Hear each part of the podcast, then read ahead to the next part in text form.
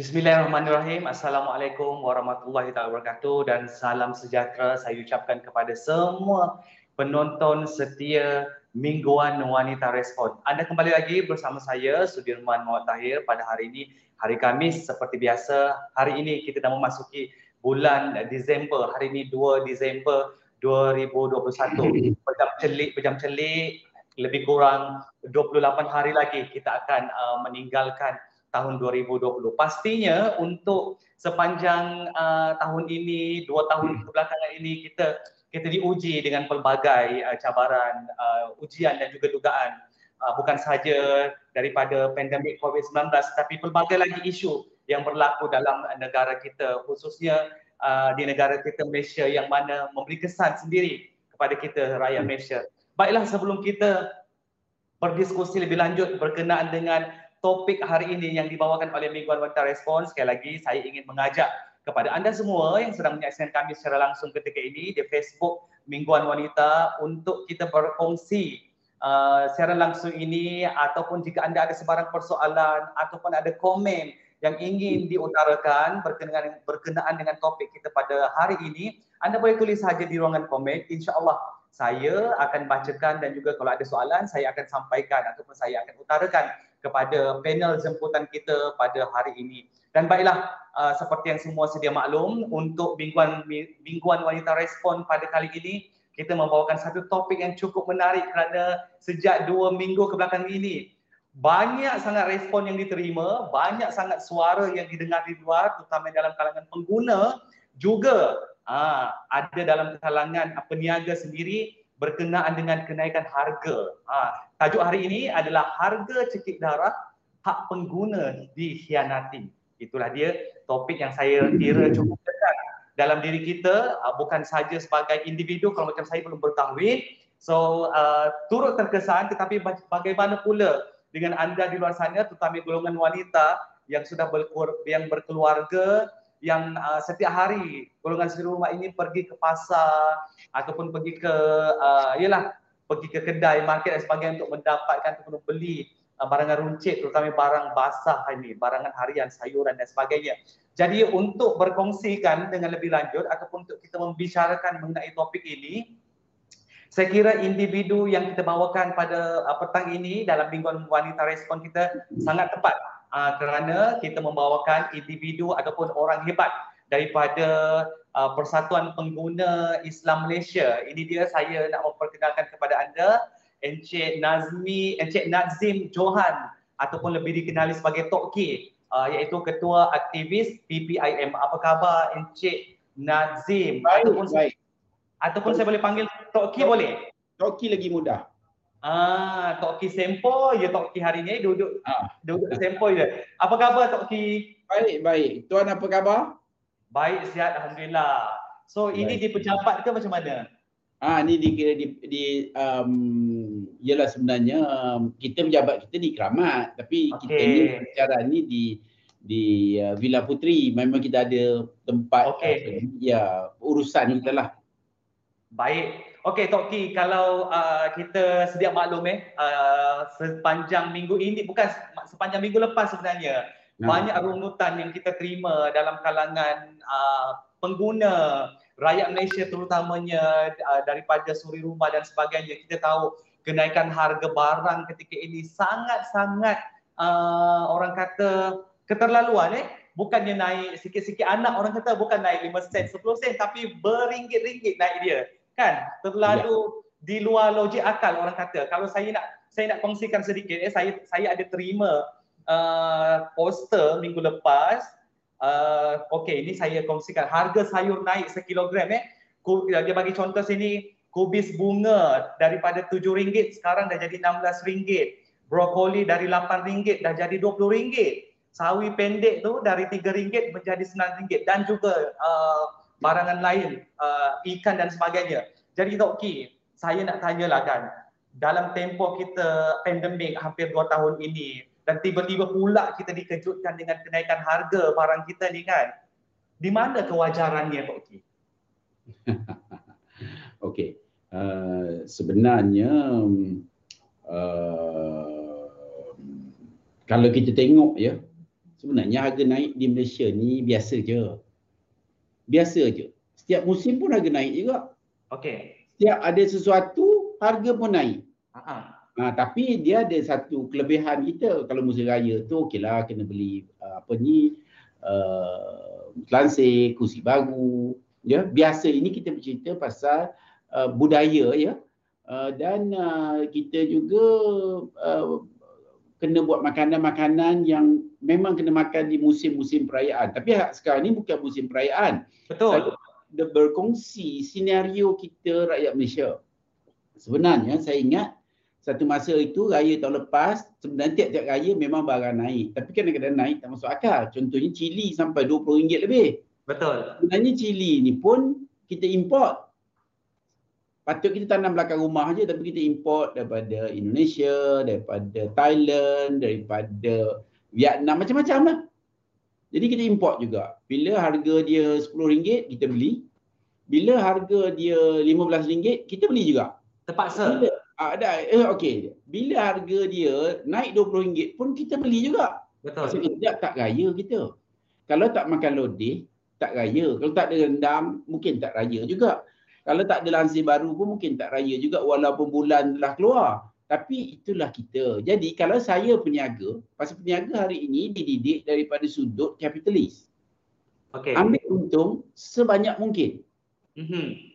Sebanyak mungkin, sebesar mungkin. Itu yang kita cari. Kita peniaga semua dididik dengan pendidikan yang salah. Mhm. Ini bukan satu pihak. Pihak yang terlibat cukup ramai di sini. Cukup Mhm. ramai. Daripada yang penanam, ah, penanam dia yang jenis malang sikit lah pasal dia tak dapat banyak tapi uh, pemborong, uh, pengedar, peruncuk, sekali semuanya ambil biasanya ambil kesempatan yang sebanyak mungkin. Disebabkan kita Hmm. mesti ada. Kalau kita tidak ada, tak- kita tak raya. Jadi antara ini musim raya ya, saya nak cerita musim raya dulu. Mhm. Jadi kalau um, saya peniaga, kalau saya jual RM10 orang beli, saya jual RM15 orang beli, kalau saya jual RM20 orang beli, baiklah saya jual RM20. Pasal penguatkuasaan pun tak berapa nak ada juga. Kadang-kadang ada, kadang-kadang tak ada. Kalau kena sekali pun Hmm. berapa ada pasal dah untung 10 tahun. Jadi Yalah. antara yang kelemahan utama adalah kita sendiri. Pasal kalau kita tak beli, contohnya kita tak beli cili tu, esok turun harga. Tapi kita beli juga, kita tidak berkira, kita tidak pandai. Pengguna kita memang, uh, kalau saya kata bengong, orang marah. Tapi bolehlah kata mengong, pasal mengong ni dia baik sikit kan. Uh, memang sebab ke sebab pengguna kita ni bermurah hati. Uh, tak tahu. Dia bukan memurah hati dia tak tahu. Dia buat dia ikut je. Jadi kacang panjang kena beli uh, baju tu jangan ceritalah dah kena dah. Maknanya kita sebenarnya kita patutnya mencorakkan. Tapi kita dicorak. Kita patutnya jadi pengguna duit kita tapi sebenarnya kita diperguna untuk orang buat duit lebih ikut Mhm. sukan kita Mhm. okey itu satu bahagian. Bahagian penguatkuasaan pun masalah juga. Mhm. Uh, uh, bahagian pendidikan pun pun masalah juga pasal kita tidak mendidik orang kita supaya faham. Supaya faham. Kita tak baca dokumen pun tak baca. Sign aja. Lepas tu tahu tu dah kena. Dan hari bila kena, hmm, tak apalah. Biarlah. Dia sampai kelemahan kita ini ya tuan ya. Um, sampai level, contohnya ya, ada orang kena COVID, uh, kena uh, kena injection dan cedera. Cedera lah. Kan kerjaan nak bagi ganti rugi untuk kecederaan. Ganti rugi untuk kalau kena uh, apa ni impak uh, disebabkan vaksin. Betul tak? Kerjaan Betul. ada buat uh, program ganti rugi. Jadi kadang-kadang kita ni sebagai persatuan pengguna, kita terima aduan, kita tanya, kita cakap, okeylah tak apalah kita tolong uh, mintakan uh, ganti rugi Betul. bagi pihak dia orang.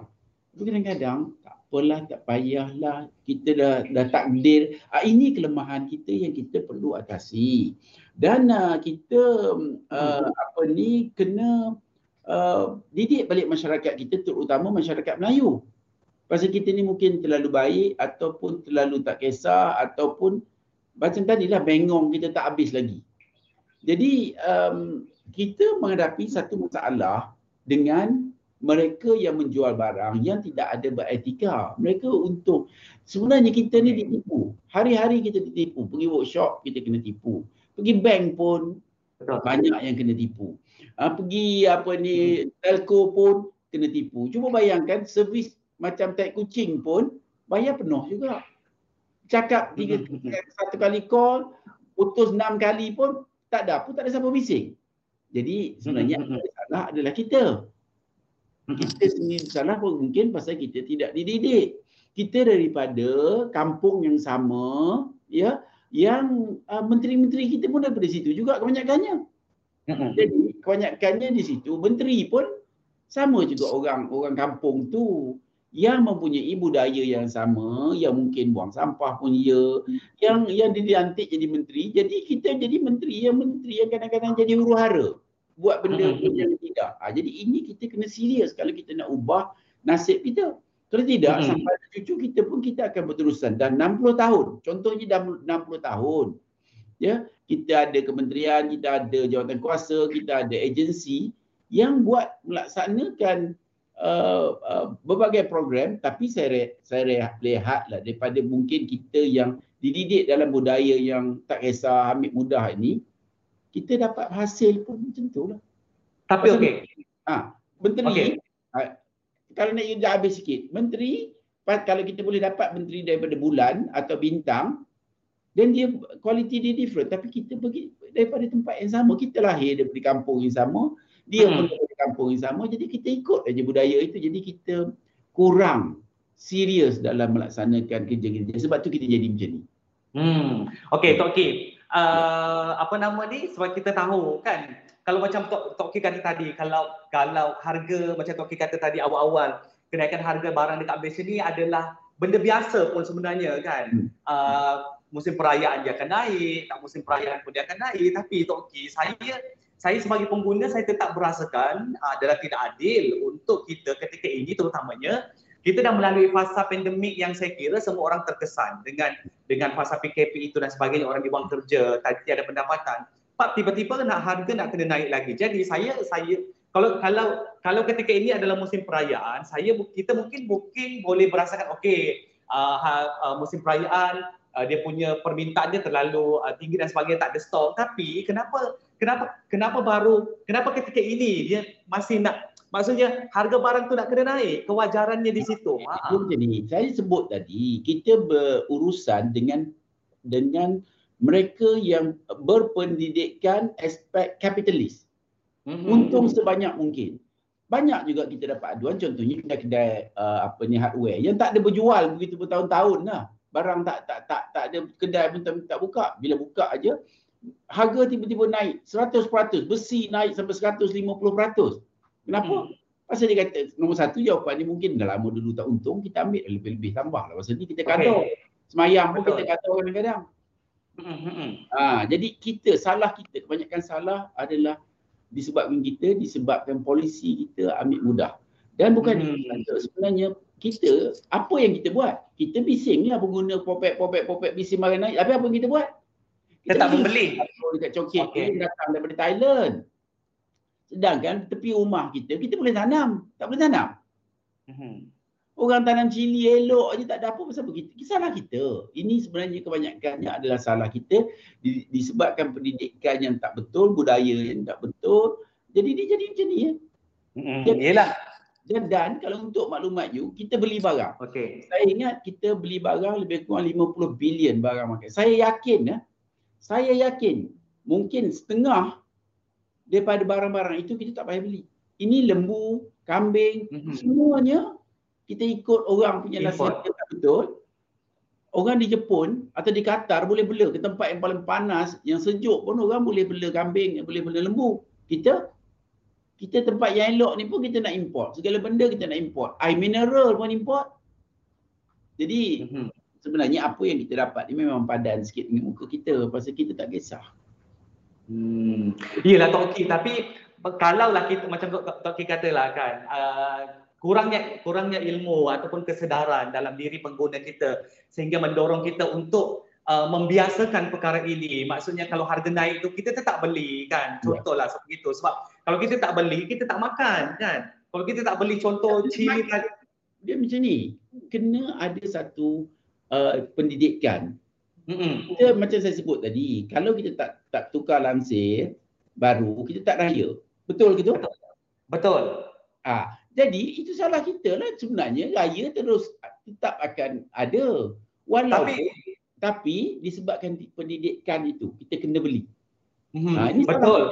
Ha. Betul. Tapi tapi tapi kita kita adil juga untuk segelintir pengguna yang memang uh, ada kesedaran terhadap perkara ini sebab kita tahu eh saya ambil contoh. Saya ambil contoh untuk berita yang uh, disiarkan hari ini di harian Metro hmm. uh, peniaga peniaga pasar basah di Johor Bahru uh, meluahkan rasa uh, uh, apa sebab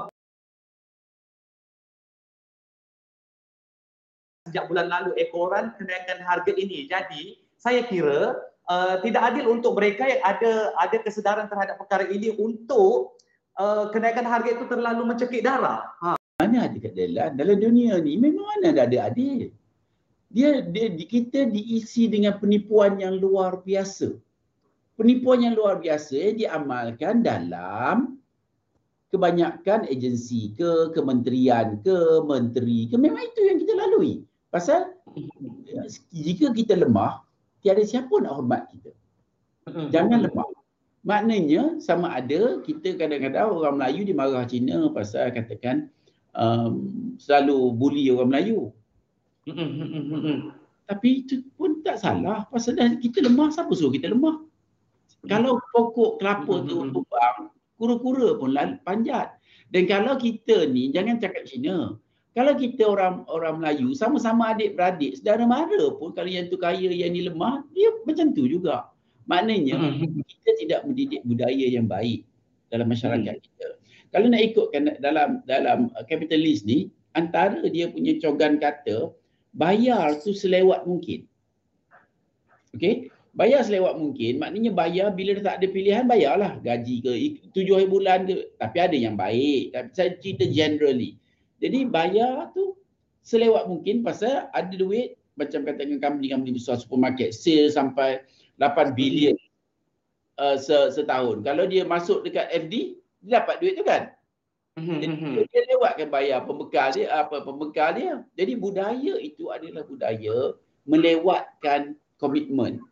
Mhm. Kerana kita dapat du- guna duit tu sebaik mungkin untuk lain. Pasal dia kadang-kadang dia boleh bayar gaji daripada duit yang dia lewat bayar tu.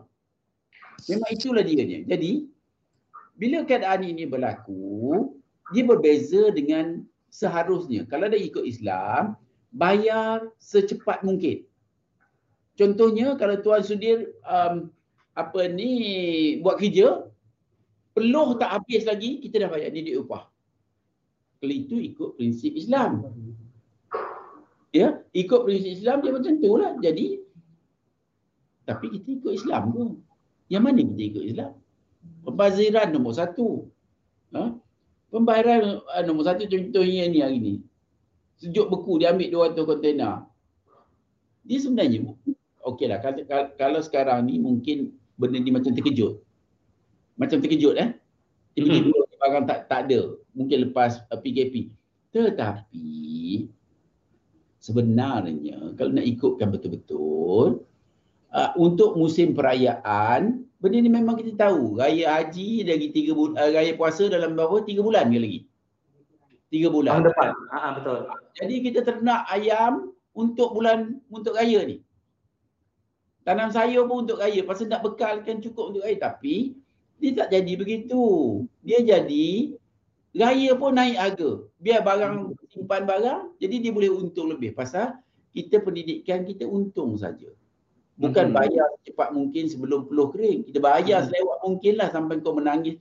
Nangis pun gitu begitu. Dan itulah uh, apa ni proses di sini kalau kita tengok.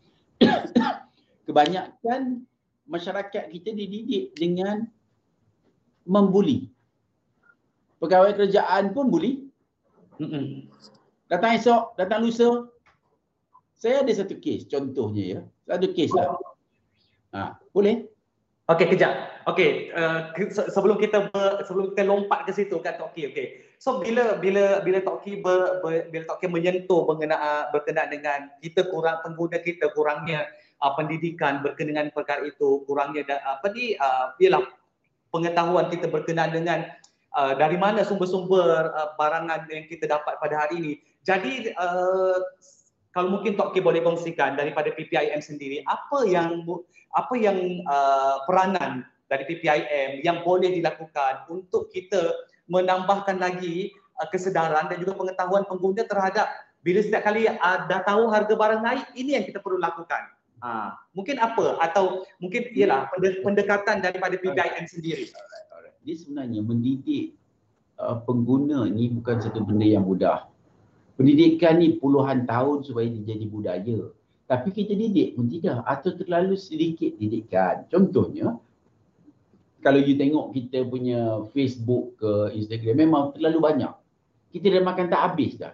Kita beritahu jangan pinjam duit alung, pinjam juga uh, jangan percaya dengan apa ni scam percaya juga uh, jadi ini kita kita tengok terlalu lemah sama ada kita pun mungkin lemah juga di persatuan pun lemah juga tapi di kementerian pun lemah juga jadi ini yang di, uh, diambil kesempatan oleh mereka yang mempunyai niat kepentingan diri sendiri jadi kita buat program memang tak menang tangan kita buat program tapi hmm. orang nak dengar tu satu hal juga walaupun ramai yang dengar kita sampai uh, sebulan sampai 18 juta kata kita ada reach. Tapi ramai lagi yang tak dengar. Hmm. Kita cakap bukan kita boleh paksa. Betul. Jadi, dia tidak jadi budaya. Dan penguatkuasaan.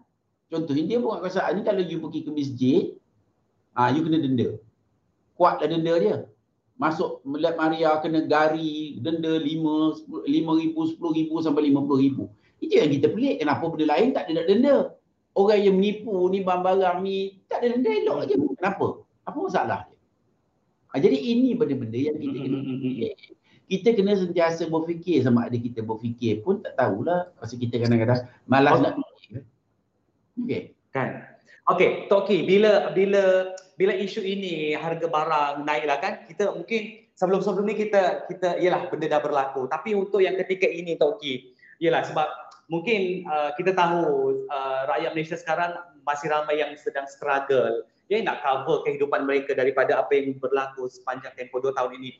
So daripada PPIM sendiri, apa tindakan daripada PPIM untuk me, untuk membantulah terutamanya kepada pengguna kita ni sendiri ialah sebab okey macam Tok Ki kata uh, ialah uh, kita tidak boleh mengawal harga yang dinaikkan oleh pihak-pihak tertentu sama ada mungkin wujudnya orang tengah dan sebagainya kan sehingga harga itu melambung sehingga terlalu mencekik darah dan tinggi melampau-lampau. So daripada PPIM mungkin apa tindakan daripada PPIM untuk so sekurang-kurangnya harga yang naik itu bukanlah pada harga yang sekarang tapi maksudnya kalau boleh dikembalikan kepada harga asalnya Tok Ki. Ha, apa ya. tindakan PPIM? Okey, ini adalah proses pendidikan. Mm-hmm. Proses pendidikan. Contohnya macam ni ya. Kita tengok orang tu tak ada duit. Duit pun tak pernah ada.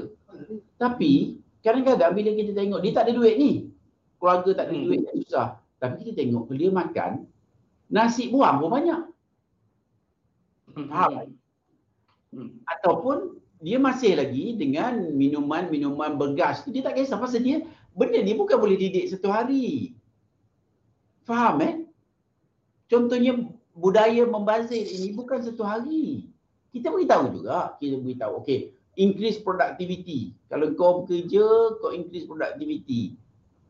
Lepas tu kau kurangkan um, apa ni pembaziran. Benda yang kita sentiasa ajar hmm. untuk menjadi uh, apa ni uh, kan benda ini budaya yang baik. Pasal kita tengok kadang-kadang di rumah anak yatim sendiri. Oh, memang dia pun tahu susah tapi kita tidak didik. Makan kena habis. Ni makan nasi ambil banyak, ambil habis pun tidak.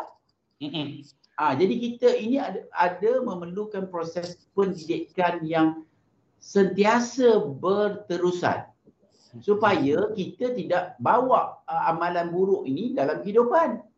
Jadi dia kadang-kadang macam saya cerita tadi ada satu kes uh, ini melibatkan uh, kes pegawai pegawai-pegawai kerajaan lah. Biasanya mereka tidak berfikir macam mana uh, uh, dalam kebanyakan kes boleh menyenangkan uh, apa ni uh, pengguna ataupun rakyat. Contohnya ada satu kes ni kita ada seorang satu kes ni dia dipanggil untuk interview. Nak pergi interview tu dekat um, uh, Ipoh. Jalanan di Ipoh 2 jam, balik 2 jam. Betul tak? sebenarnya bila kita tanya balik, tak melalui telefon tak boleh ke? Akhirnya orang-orang, ah bolehlah. Jadi maksud saya, kita tidak simpan dalam hati kita benda yang baik. Apa salah kita, okay, kita interview you melalui telefon, kalau tak boleh esok you datang. Faham? Maknanya nak memberi uh, apa ni uh, kesedaran. Pasal kebaikan ini, kalau kita buat baik, kita dapat baik. Tapi biasa kita pun tak buat baik. Jadi pun tak dapat yang baik. Okay. Muka kita. Okay, Tok Ki. Uh, saya... Apa? Siapa? Kejap eh? Siapa? Ah, okey, okey, okey. Buatlah. Buat segera. Okey, sorry. Jadi, kita perlu lihat anak-anak kita perlu dididik. Dan kita malangnya anak-anak ni kita pun kita tak didik kebanyakan masa. Jadi anak-anak pun tidak menjadi aset kepada kita. Jadi ini bukan satu jawapan untuk satu keadaan. Kita ni eh, melalui proses. Kadang-kadang contohnya makanan eh, kita tengok yang biasa lah ya. Ingat dari dulu zaman zaman sebelum Covid itu makan di hotel, makan kenduri, makan kita tengok pembaziran makanan patut ke tak patut. Contohnya ada seribu orang, dia jemput seribu orang. Ha? Seribu orang, satu meja, uh, apa ni sepuluh orang. Jadi dia jemputlah uh, apa ni sepuluh uh, apa ni uh, seratus meja. Okey. Saya biasa pergi ke majlis, bila saya tengok majlis ni kadang-kadang yang perginya mungkin 70%. Jadi makanan-makanan yang disediakan untuk 30% ni contohnya uh, disediakan ikan siakap. Bukan siakap yang mahal tu lah. Tapi mahal juga siakap ni. Dekat hotel. Bila orang tak datang, 70% ikan-ikan siakap ni terus dibuang dalam tu sampah. Ya, dibuang dalam tu sampah. Ayam pun begitu juga. Tapi dalam rekod dia, hari ni order adalah seribu. Walaupun yang datangnya hanyalah tujuh ratus. Kita tengok betul-betul ni. Eh dia akan buat report uh, seribu, uh, uh, seribu. Jadi, dia beli barang untuk seribu orang. Sedangkan yang betul-betul makan hanyalah tujuh ratus. Dia create false demand. Demand sebenarnya tak ada. Jadi, okeylah dia kata buat, dia buat. Tapi korang-korang apa nak dibuat dengan ikan? Yang yang 300 apa ni ikut uh, apa ni mungkin untuk 300 orang tak apa nak dibuat? Buang ke? Adakah itu benda yang terbaik? Masuk ko, uh, apa ni kompos pun tidak. Buang dalam tu sampah. Jadi kita tidak mendidik. Dan benda ini berlaku berpuluh tahun. Pergilah hotel-hotel besar semua macam tu. Dan kita pun yang kecil pun macam tu juga. Jadi sebenarnya okay. apa? Ya. Okey. Okey, Tok Ki, saya nak uh, sebab kita ada menerima komen-komen daripada uh, penonton kita di Facebook. Jadi sambil-sambil tu saya nak bacakan, saya rasa ini adalah lontaran idea ataupun lontaran pendapat mereka juga lah saya kira eh.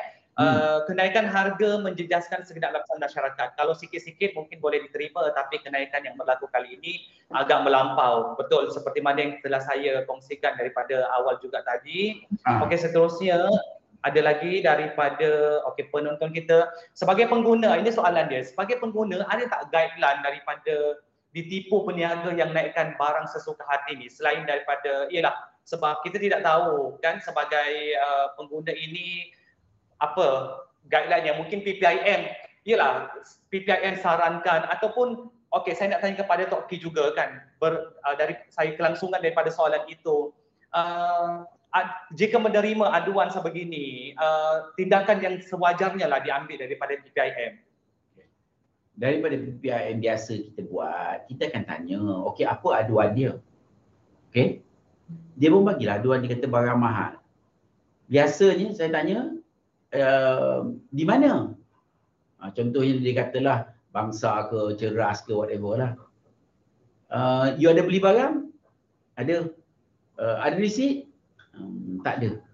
Ada nombor telefon tempat uh, tempat yang dimaksud? Tak ada.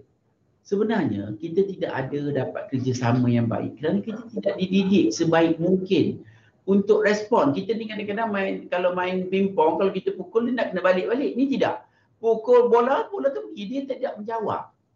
Ini yang menyebabkan kita uh, sukar. Saya tahu kementerian pun menghadapi masalah. Buat aduan uh, dekat mana alamat tak sure. Ini jadi semuanya tidak ada. Jadi kalau untuk ditunggu pun memang tak ada. Jadi kita tidak bersungguh lah. Ini yang kita kata tadi, kita kena didik. Proses pendidikan perlu jelas. Uh, apa yang perlu dibuat. Okey. Hmm. Adakah adakah adakah sekarang ini segalanya kita perlu viralkan dahulu supaya pihak-pihak ini bertanggungjawab ambil tindakan secepatnya Toki? Sebab hmm. ialah macam kalau Toki kata kan bila kita buat aduan mungkin akan ada pengguna yang okey resit dah hilang, dia dah lupa dekat mana dan sebagainya kan. Jadi saya kira kalau kalau sekarang ni kan zaman viral, so adakah itu lebih membantu sebenarnya terutama mungkin daripada PIM sendiri? Ya, okay. itu pun kita pun ada sebut, itu pun salah satu cara tapi kena beri maklumat yang betul. Hmm. Ah, jangan kadang-kadang kita tu saya cakap pengguna pun lemah disebabkan pendidikannya lemah, budayanya lemah dan kebijaksanaan uh, apa ni penjangak-penjangak yang nak untung ni. Dia pandai dia buat kerja dirancang. Contohnya makanan, kebanyakan makanan semua ada racun. Ikan yang bau keluar yang dalam dalam ais tu racun juga. Jadi kita pun tak buat apa juga. Apa yang kita buat? Kita tak buat apa. Jadi kita kalau betul kita nak nak nak buat sesuatu, kita kena serius. Okey, kalau you tak buat benda ni, tak bagi maklumat ke I, I akan viral. Takut sikit. Ni tak ada siapa kisah pun.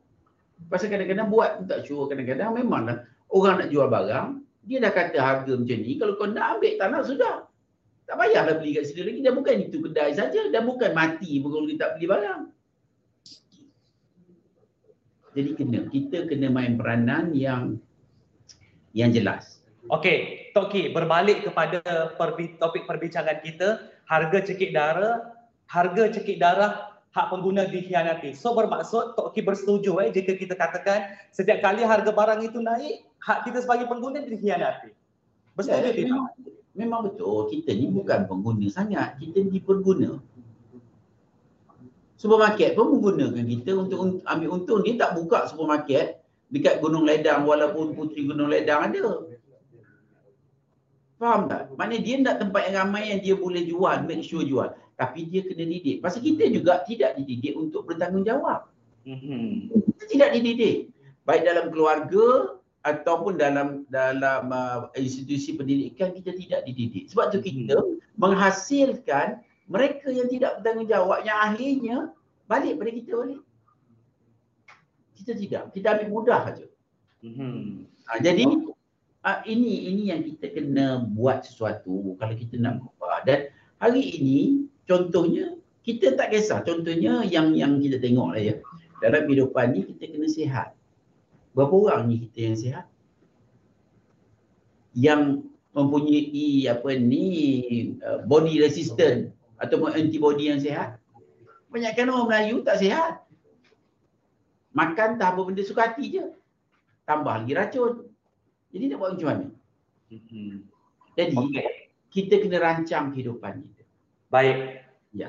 Okey, so uh, daripada saya suka ambil uh, uh, apa perkataan terakhir daripada tok kita tadi, kita kena rancang kehidupan kita.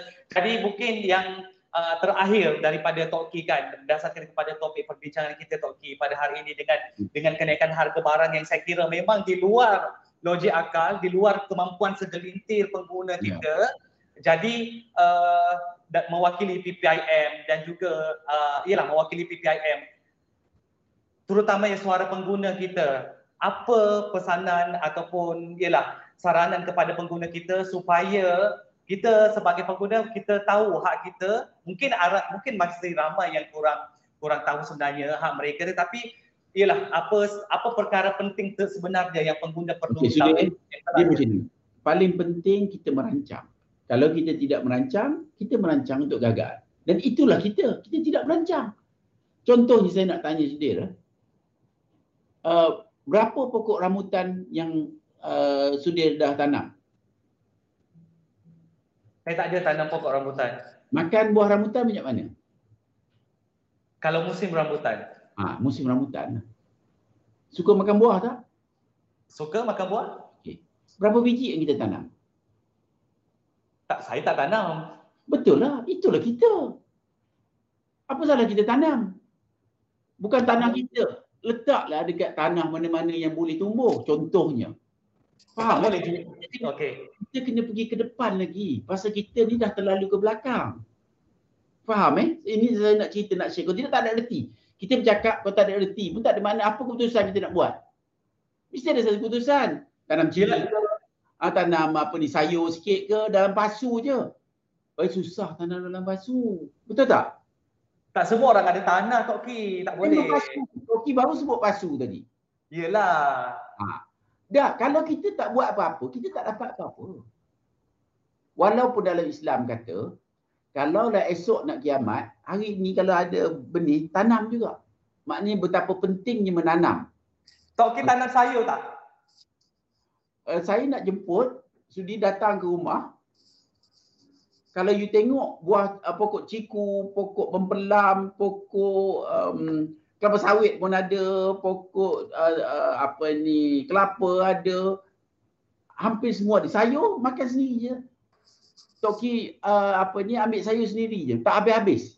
Hmm. Kita bercakap, kita kena buat lah. Tapi, orang kata tak ada Betul tak? Betul. Satu boleh tanam dalam pasu. Pokok tim tu tanam dalam pasu mungkin tak cantik je lah. Tapi tanam dalam pasu. Hmm. Dan untuk maklumat Sudir, uh, Toki pun tak ada tanah. Toki tinggal di tingkat 40. Hmm. Macam mana nak jaga? Dia kena kena ada sesuatu. Daripada dia bukan ada paksaan pun. Pokok di di di di di, di apartmen Toki ni, Tok Ki suka makan mata, mata kucing. Tok Ki rasa lebih 200 uh, ah, pokok mata kucing yang buah dia daripada yang buang tu tanam hidup, tanam hidup. Kena buat sesuatu lah. Kalau kita hmm. nak ada hasil, hasil tu bukan untuk kita, kita tak mahu pasal sekarang ini polisi negara kena diubah. Polisi yang melibatkan Kementerian Perdagangan Dalam Negeri, yang melibatkan MITI, yang melibatkan ke uh, Kementerian Pertanian semua kena ubah. Betul. Pasal kita tak ada buat apa pun 60 tahun polisi-polisi itu juga apa yang hasil yang kita harapkan. Salahnya salah kita. Jadi kita ubah. Kerajaan ya. kena ubah polisi contohnya pada pokok-pokok hiasan ni baiklah tanam pokok buah. Dosa ke? Bila Tok Ki cerita tu, oh dia kata takut orang curi. Itulah dia cerita dia. Okey. Saya kira kalau kalau kalau kita apa saya kira bab-bab yang lain tu mungkin kita boleh buat satu lagi topik perbincangan yang lain uh, kan Tok tapi itulah masa sangat mencemburu kita apa pada no problem? Dan sebenarnya uh, apa nama topik ini bila kita bercakap soal pengguna saya kira banyak benda yang kita boleh boleh kupaskan lagi. Tetapi itulah disebabkan masa yang terlalu mencemburui dan mungkin uh, saya kira kita patut akan ada satu lagi sesi bersama dengan PPIM uh, dalam uh, topik perbincangan yang berbeza pula. Jadi sekali lagi saya mewakili uh, Mingguan Wanita Respon dan mengucapkan ribuan terima kasih kepada Toki mewakili aktivis yang selaku ketua aktivis PPIM kerana sudi bersama dengan kami pada petang ini uh, di bawah topik harga cekik darah hak pengguna dihanati. Jadi sekali lagi anda boleh terus bersama kami Mingguan Wanita Respon uh, pada episod akan datang dan uh, salah silap daripada saya sekali lagi mohon maaf dan insyaAllah panjang umur kita berjumpa lagi dalam Mingguan Wanita Respon secara live di, di Facebook uh, Mingguan Wanita. Assalamualaikum warahmatullahi wabarakatuh.